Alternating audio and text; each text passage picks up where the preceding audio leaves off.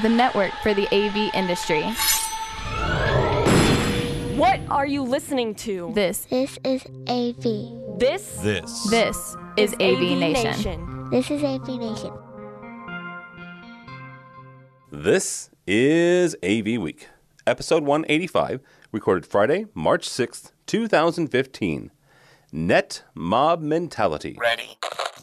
AV, AV Week. Performing. Scan. Week. Online. This is AV Week. AV. AV Week. This is AV Week, your weekly wrap up of audiovisual news and information. My name is Tim Albright. I am your host. With us this week is Josh Srago from ICS and SoundReason.org. How are you, sir?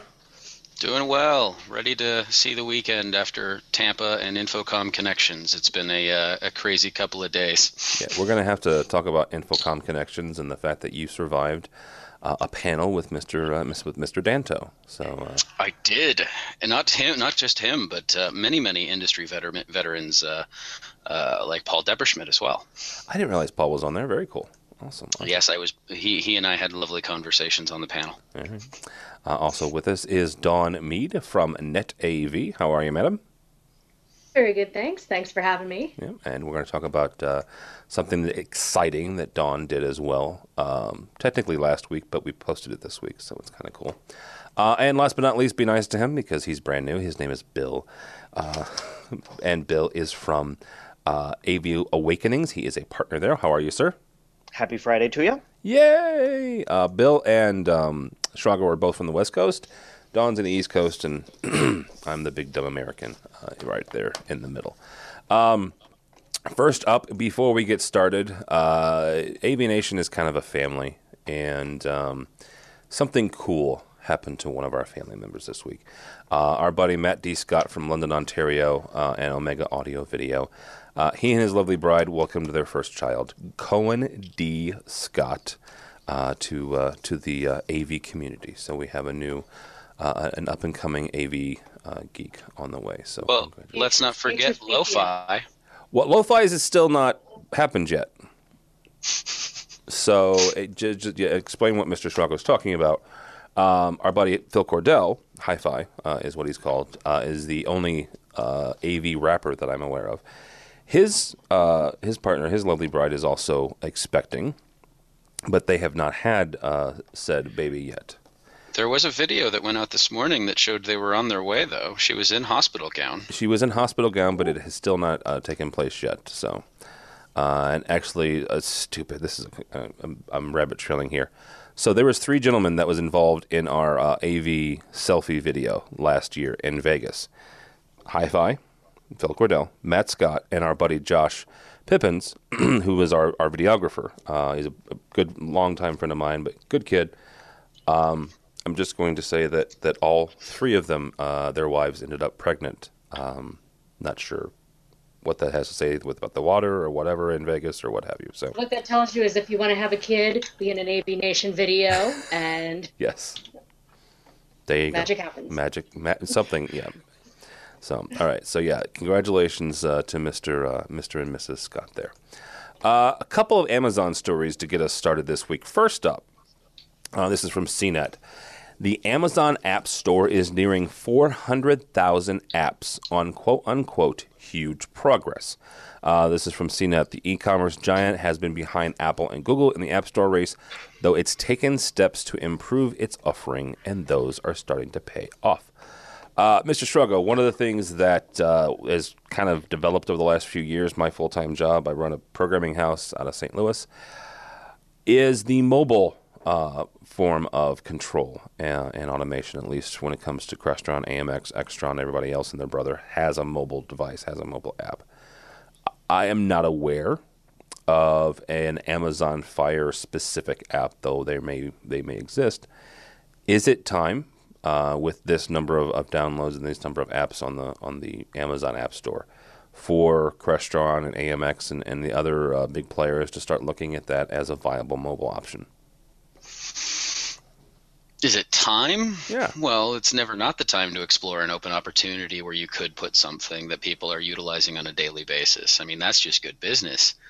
Uh, whether or not they're actually going to invest those efforts is an entirely different thing. The fact is, you know, you look at 400,000 apps, and that's great. Look at the Windows. Uh, look at look at the Windows Store. I mean, you, I'm I'm sitting here on my Surface Pro 3, and you know what the apps that are available for it are still pretty limited when it comes to the stuff that I use on a daily basis. Um, but the benefit of it is that I don't have to use an app. So it's that's kind of that upside. Uh, so it's a business avenue that that's always worth exploring. Whether or not they're going to see any real returns, I mean, I'd be really curious to see what kind of real returns they're seeing on their apps right now between Extron, AMX, and Crestron as to what they're actually getting. Um, whether or not it is profitable for them at this point, because as many people like to point out, they are touch panel sellers that are losing their market to better touch panels from places like Apple and places like uh, Microsoft who are making much much better panels and now we're putting an app on them so yeah it's worth it for the investment but i don't think it's going to get the return that would they would get from a piece of hardware. Okay. Uh, bill from your standpoint and your point of view uh, josh makes a good point bringing up the the microsoft Surface, which he he is personally a big fan of. Um, I, am still actually uh, in in discussions with one of my programmers who wants to move to that platform uh, to program on. Um, I know there are some people who do, and I'm not, you know, again, this is a discussion. um, but it, does does these or does does it make sense to um, go down these other? I'm going to call them ancillary roads because they're not as pop, as, as as popular as the Android platform or the iOS platform. Whether that's um, a Windows mobile phone, the Surface, the Amazon, the Amazon Fire tablet. Does it make sense to go down those roads? It it might, um, if we're speaking specifically on the Amazon Fire tablet, because that's the, uh, the the article that we were referring to here. The thing we have to remember about the Amazon Fire tablet is it's an Android device with a skin on it. So the development would not necessarily be an overhaul. Um, what they really need to do is they just need to modify the Android application that they're writing for that device. But also remember that we need to not necessarily think of the Amazon Fire tablet as a tablet other than for content consumption. It really isn't an iPad. It really isn't a, it certainly isn't a Surface Pro. Uh, it's a it's a really really awesome Kindle that has skinned Android apps on it that have been semi-modified for the for the Fire UI. Now that said, what I think would be valuable would be for these companies, Crestron, Control 4, Savant, AMX, etc., to consider um, writing stuff for the Surface. I think that that product is definitely going to gain some serious traction. It's got a really good following. I think it's only going to grow, um, and certainly there's uh, no limitation to uh, in terms of the the hardware capabilities of a Surface to run any level of app that they want to develop for it. So yes, I think it's time that the companies start to start to seriously give consideration beyond uh, iOS and and uh, typical Android. I'm just not sure that because you got to also remember these companies have to play their software development based on the numbers. What are they going to get in return for it? And if the uh, if the investment in programming is going to be equal to writing for iOS or writing for Android, they need to be able to get a return on that investment. Um, I don't see it going to Amazon Fire, but I could see it uh, landing on, on Surface Pro pretty quickly as, a, as an app, perhaps. All right, uh, Dawn. To, to, Bill's point, uh, is this uh, is, it the Surface uh, as the next step? Um, you know, the Surface is great, and I think the newer Surfaces they're getting rid of the the kind of exclusive, non-compatible Surface I, I don't remember the exact RT or something like that. When it was RT, it ran, and the new one runs regular Windows. Um, something like that, yeah. I mean, Harry AV, Mr. AV Dawn is looking at getting a Surface. You know, he thinks it's a fantastic option. Um, I, I think that they should have options available from the manufacturers for those. But uh, regarding the Raider question, is is it going to be Amazon? I, I don't think so. And I mean, I'm an Amazon fan. I actually own a first generation Kindle Fire before they put in uh, Bluetooth and made it useful. Back when it was basically just a glorified reader with some a couple of apps. I love it for its purpose. I also own an Android tablet separate from that that's actually used for productivity things. So, you know, God bless Amazon. They're awesome. They're great at what they do, but you know, stick with what you do. Don't try to be everything to everyone. Um, I, I, I personally think what the manufacturers need to do is make a bigger effort. All manufacturers make a bigger effort at building just Android apps, even before we get to the Surface. Because as it is, if you look at the app stores, way more apps are available and way more useful apps are available on the iFormat, despite the fact that as of what, uh, third or fourth quarter of 2014, 70 to 75% of the world's devices shipped were Android devices. Yep. But people are still building for an iWorld. I mean, yeah, i's sexy and i people love them, but Android is really where they need to develop. And if we can get that taken care of, that's already got saturation, then look at things like like the Surface. I think would be a lot better stead for everybody. And she, you know, and Dawn, sorry to jump in here. Dawn makes an interesting point that yes, uh, you know, as as of the last report, there is a there's a gigantic percentage uh, majority for Android shipped devices. However, the reason that it, that things are still developed in the for the iOS store first is because iOS uh, device owning people buy apps at an astronomically greater rate and spend a greater amount of money than Android people do. And again, if you're going to build an app and you're going to and it's going to cost money, you're going to make your money on the iOS App Store over the Android over the Google Play Store by a pretty great margin still. I think that that'll probably begin to shift but that's why you see stuff developed uh, on iOS first and primarily is because that's where the money is. Well, and there's another point there with the Android apps, which which causes some of the problems in that uh, just because you put an app on the Android store, it doesn't mean it'll actually work, work across all platforms of Android. And app developers Android are slower. Uh, app, app Android app developers have been much much slower to move across with mm-hmm. every single software update to Android. Right, and and again the hardware fragmentation that comes with the uh, with the Android world because there's so many different manufacturers making pieces of hardware that run different Android flavors.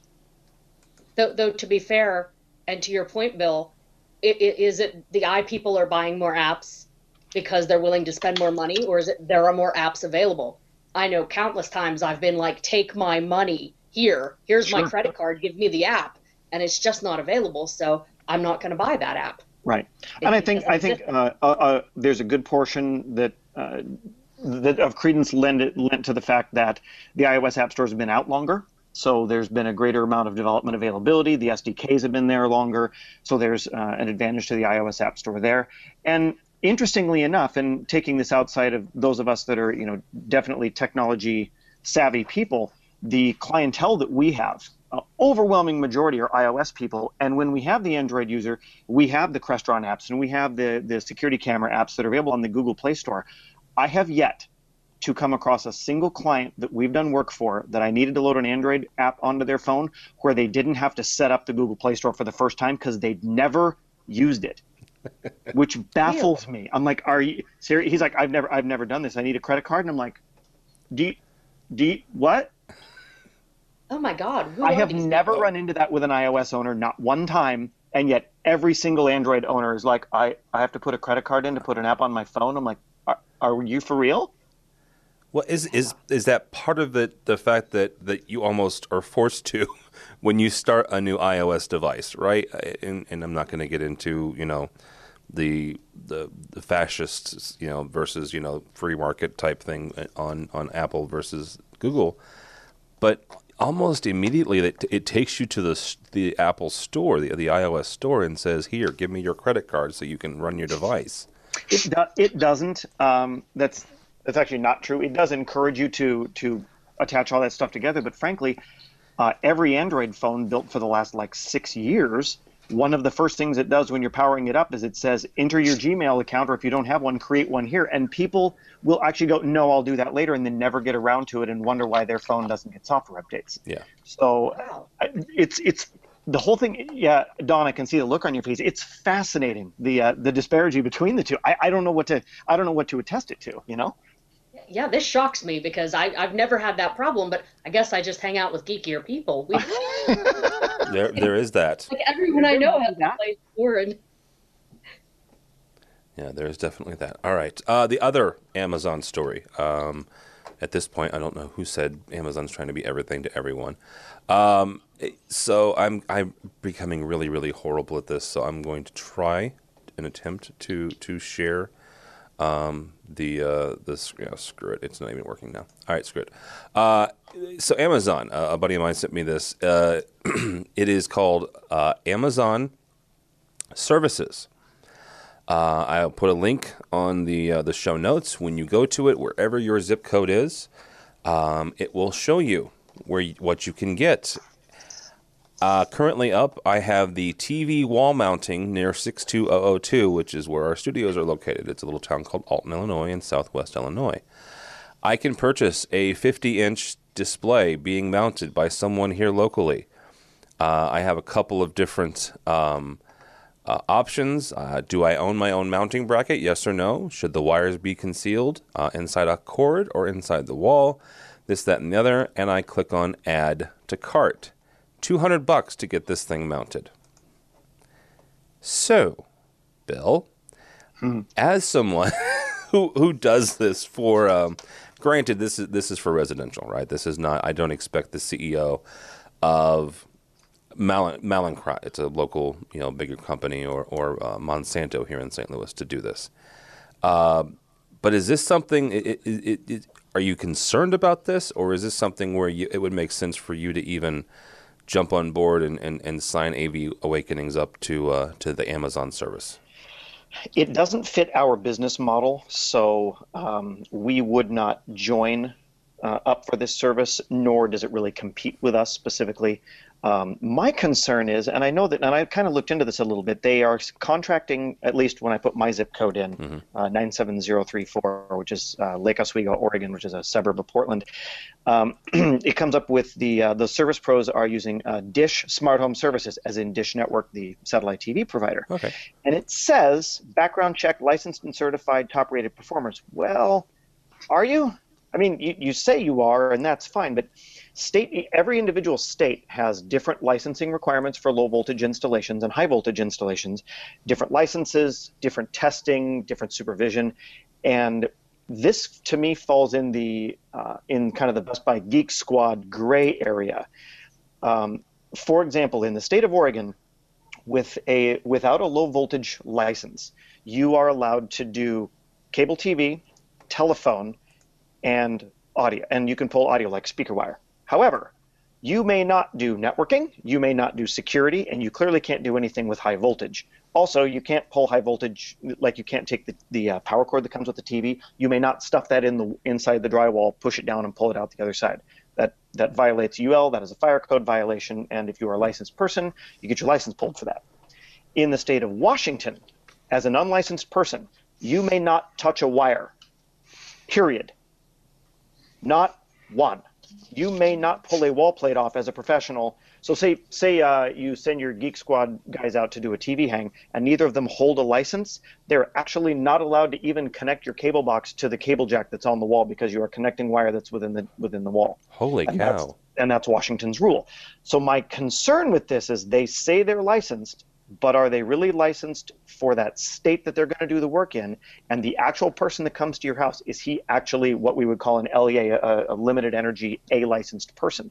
Because if they're not, and a problem happens, there is uh, the basically the onus is on the client to pay for any sort of repairs or damage that happens from it.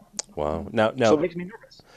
Just, just, at, just curiosity here, because of your location to the state of Washington, um, do you do much uh, work in there? We do when it uh, when it makes cost effective sense. Not to say that you know somebody's money isn't worth more than another person's money, but uh, you know we're we're about a 20 minute drive from the Washington border, so we're very we're very very close to, yeah. to Vancouver, um, and we have a number of clients that are in Vancouver that we do work with, but uh, our you know, we do have business licenses in Oregon and Washington. We do have uh, limited energy licenses and bonding and insurance in Oregon and Washington, and then our uh, our lead technician has a limited energy A license in both Oregon and Washington so that we are legally allowed to go do that. But what's interesting is the dance that we have to do. Say we go do a you know a rather ornate system in the state of Washington. I am technically not allowed to connect say the speaker wire that was pre-wired into the rack. I can build the rack in Oregon, we can ship it there, but Mark, our lead engineer, is the one who actually has to has to physically make the connectivity from the cables in the wall into the rack. Okay, time out here. yeah, no. it gets crazy complex. Uh, no, which is why this makes me nervous. Yeah. Okay. So, so I, I have said this before. I, I, live in the suburb of St. Louis. Technically, my house is in in Southwest Illinois, but just like just like Bill here, we kind of you know straddle both uh, both states. Um, nothing like like that. So you're going to tell me that you're the the actual license holder has to be the person physically connecting the cables. If we want to follow the letter of Washington State's law Uh, directly to the letter, yes. Okay. Now you you can claim anonymity. You can claim the Fifth Amendment if you want. Does that always happen? We do our best to make sure that the rule is being followed, at least to the spirit. the spirit. I love that. All right. Interesting. I was going to say, Tim. Yes. Don't, don't flinch too much because here in Maryland, at least out there, it's on a state by state basis. Yeah. Here in Maryland, in my county, there are no licensing requirements whatsoever. In Baltimore County, nine miles away, you have to have a restricted license for low voltage, either for low voltage restricted speakers or low voltage restricted security. And then each individual county within the state of Maryland has its own requirements, not counting doing work in the District of Columbia, doing work in Virginia, doing work in West Virginia, all of which are right here. Yeah. So I feel Bill's pain times some. Good night. All right. Well, then, then Dawn, to, to Bill's point on this, is this something that would make even any sense in you guys' area, or is it just kind of? This is something that is one of the main reasons my company is shifting its business model. It is every security company, every uh, cabling company, you know, um, structured cabling firm, every anybody that touches wire cable or anything of the sort has been encroaching on AV install. And when I started in the industry 15 years ago, we'd make our bread and butter hanging projectors and screens. Now you can go to Amazon, you can go to Geek Squad, you can go to Kmart practically and say, Yes, I'd like this installed and take care of it for me. And it's a hundred bucks. And they send out someone licensed and bonded or not, and they take care of it for you. So the, this is why this is why all of the BLC and the and the InfoComm events Everybody's been talking about you better change your business model, you better rethink how you're doing AV. This is why. This is a case in case in point why if you're an integrator watching or listening to this right now and you're still trying to make your money on markups on equipment and on installation, you need to rethink your business model or you need to get your resume ready to go work for someone else.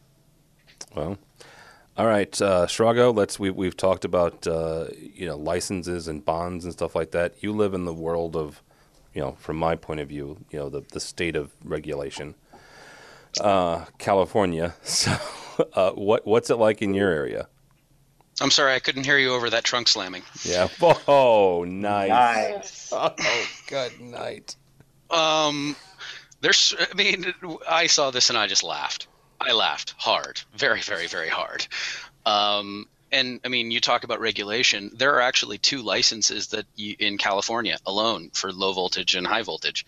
So you have the C7 or you have the C10, and what you're capable of touching on is predictive of that. And then whether or not you're a C10 dictates whether or not you can run conduit, eh, or which if you're not an if you're not a high voltage, how many feet of conduit can you run? And it just gets into this ma- like we're a low voltage contractor, but we can technically pull our bring our own conduit. But we can only do 10 feet a day, literally 10 feet a day so it gets into those kinds of fun things. So you do get into the regulations of it all. And I just, uh, you know, this this is one of those things where it's they're trying to cut corners, and I appreciate the fact that Amazon is doing something to offer a service to compete against an actual physical location store. I appreciate what they're attempting to do, but unless there's actually going to be some sort of standard applied to this and there's going to be some sort of review process that goes above and beyond a five star, how are they determining who gets to be on this other than, hey, sign up to be a service provider, which is exactly what they've offered? There's nothing in here that states that these people are qualified under any circumstances, and it literally will be somebody slamming their trunk, possibly on your mount or TV, as they arrive at your location. Yep. You know what? We, we, we've talked about, you know, revenue models for AV Nation for, for years now. This is exactly what we should do. Just sign up for the Amazon, you know, Never mind. It was a bad joke, kids. All right, moving on. Uh, uh, from Innovate, uh, Innovate on the Net. Uh, you know what? We're going to skip that. That was it was an augmented cable that let you cut off the power with a pinch. That was just kind of silly.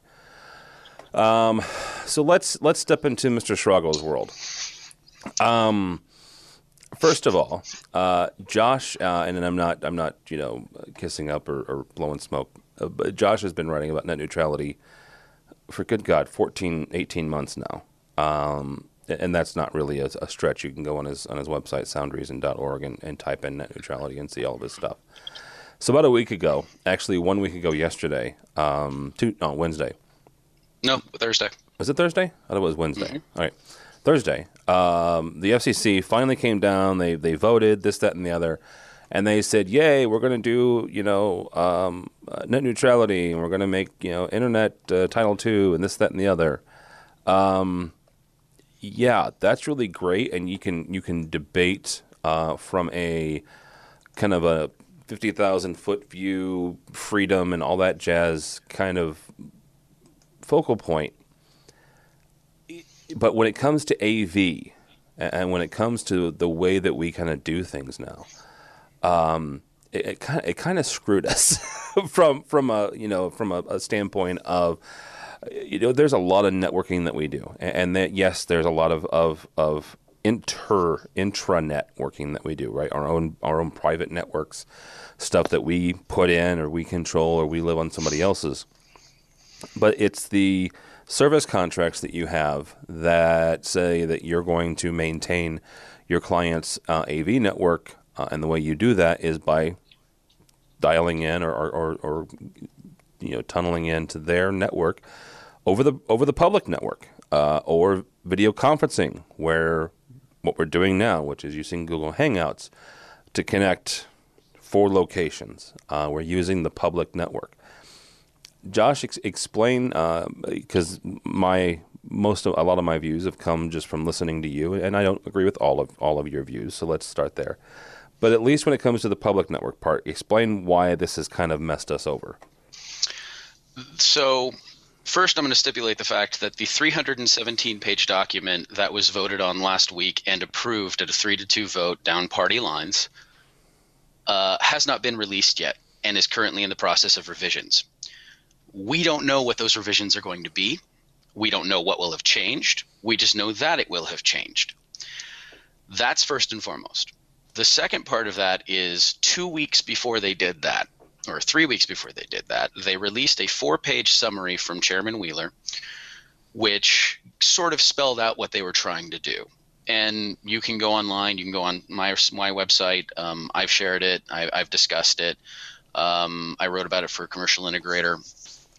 And there was one stipulation in there that's really, really important to us, which is the fact that there's a statement and it calls out specifically VoIP, uh, voice over IP, as uh, as one of the identifiers of this that any signal that exists on a private network but crosses over a public LAN is not susceptible to the Title II regulations, which means and, and well, and to go even deeper into that, it actually states that it cannot interfere with public signals on a public LAN.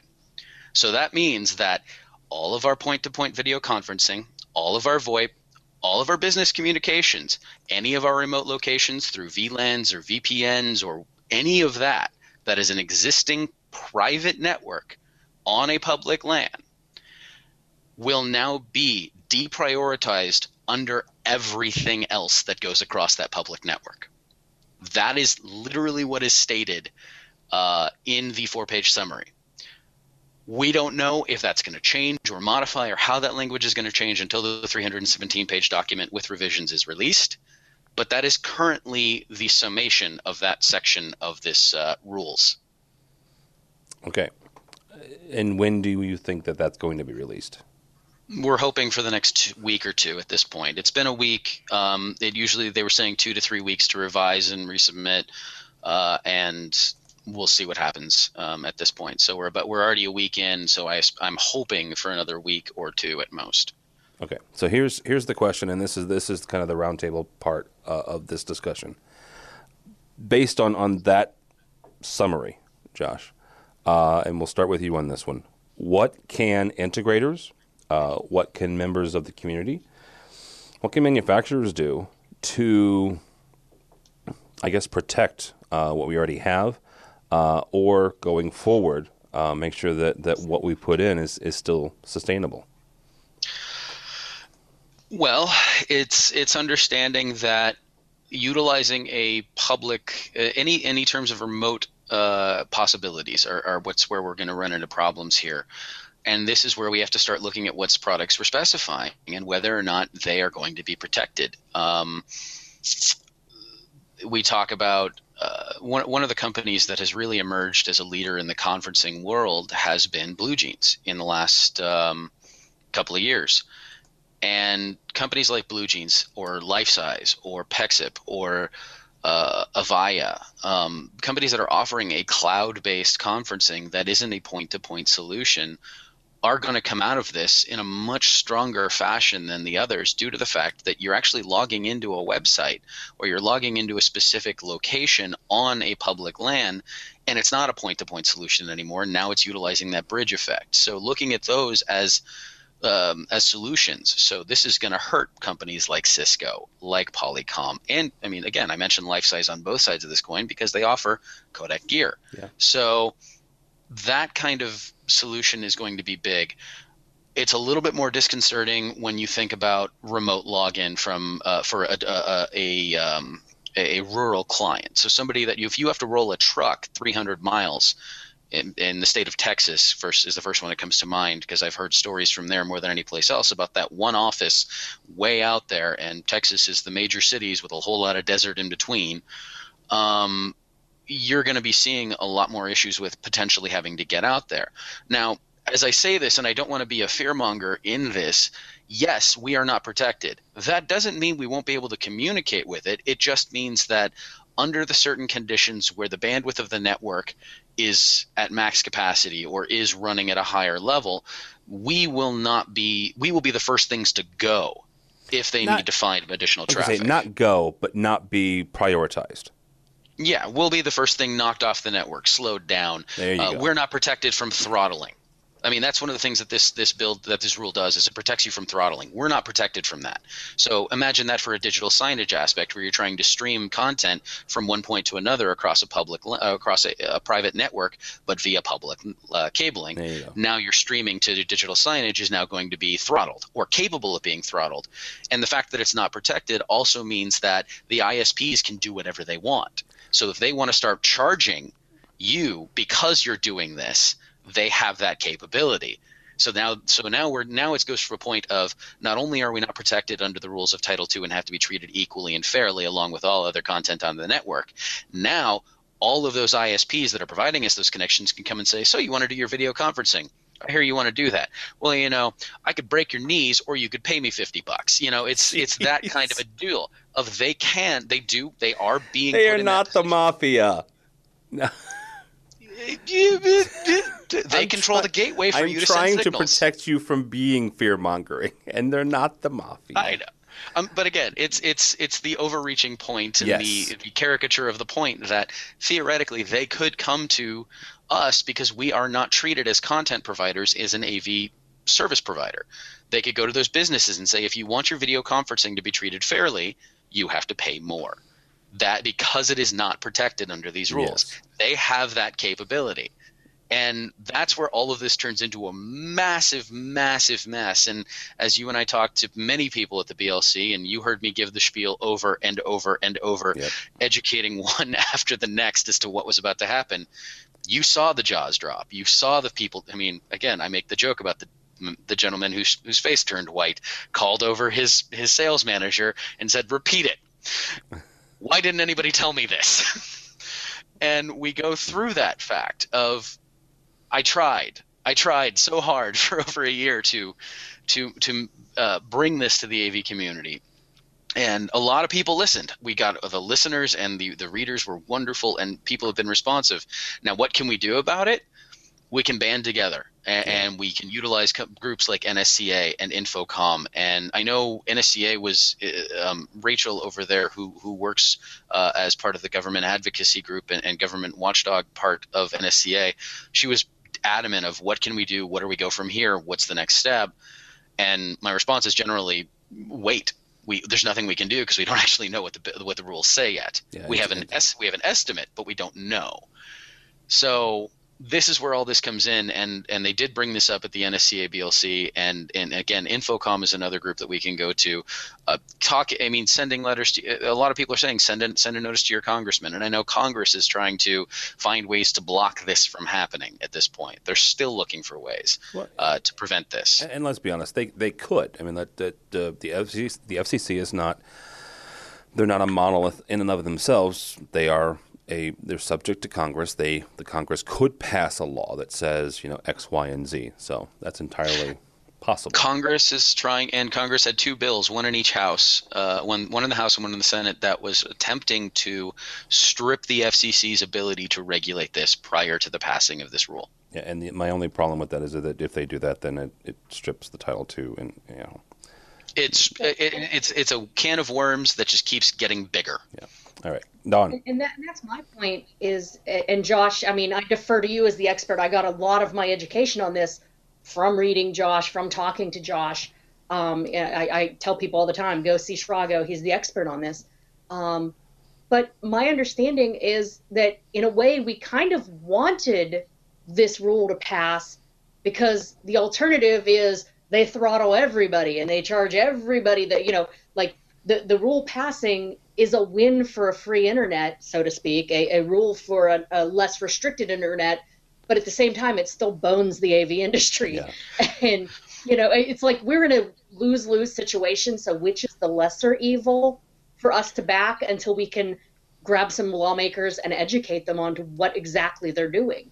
Because probably, Josh, if you got in front of them and educated them as to what they're doing, they would go white and their jaws would drop and say, oh, we're impacting big business in a major way, and uh, Comcast and whoever else, that they're not the only ones out there affected by this. We thought it was just them.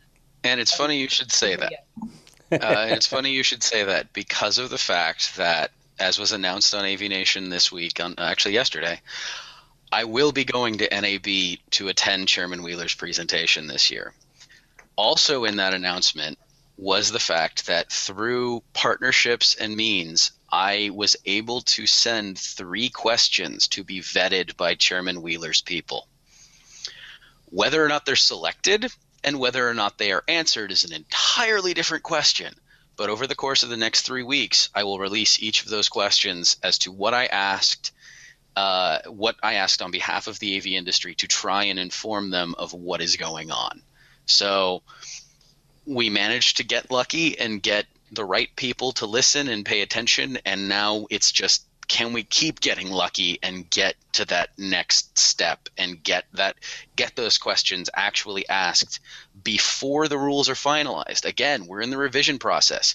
If one of these questions triggers an issue we could actually change the rules to protect us. It's whether or not we can get it there in time.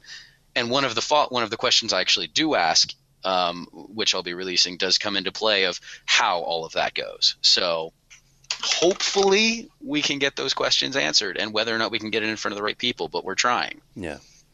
And, and just for clarification, we didn't get lucky. You worked your tail off. So, uh, to you, uh, Mr. Reynolds, are you are you concerned about this at all? Is this something that, that's in your in your uh, in your scope?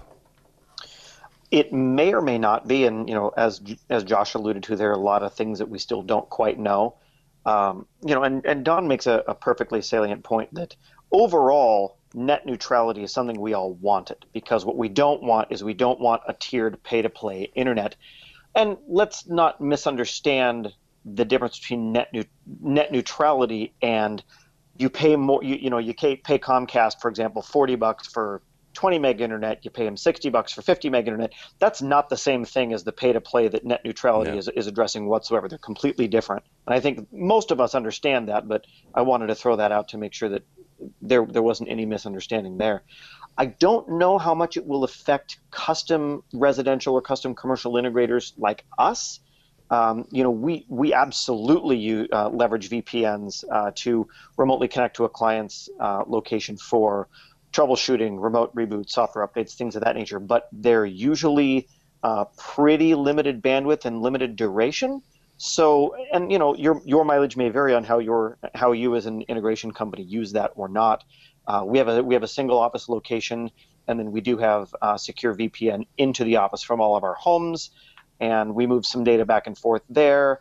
I don't know if it's going to affect us or not. I'm I'm hoping not, but I've been a big proponent of net neutrality as long as we don't have these ugly little caveats and loopholes that apparently there is potential for a gigantic one right here. Yeah. Uh, and I know that uh, both of uh, my senators from the state of Oregon have been pretty active in the in the net neutrality fight, and um, I don't know. It's it's probably worth uh, continuing to uh, submit information and opinions to both of them, as you know, Senator Ron Wyden has been very very strong on net neutrality, and uh, it might be worth you know continuing to try and contact his office and uh, and, and give our perspective as well.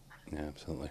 One person I, I actually just thought of this, uh, Josh, that, that I want I need to hook you up with, and that's Stu from from IEG uh, who's a huge. If you're not familiar with IEG, it's, it's a it's a good network AV networking company um, that we've seen at, at, at least the last almost every show the last last year or so. So uh, it'll be interesting. Uh, it'll be interesting. So you're going to see you're going to see Chairman Wheeler in about a month. At least going to at least sit in on the on the conference. NAB is is the middle of of April. So cool. All right. Um, yeah. It, here's the thing, guys. It's it's a deep subject.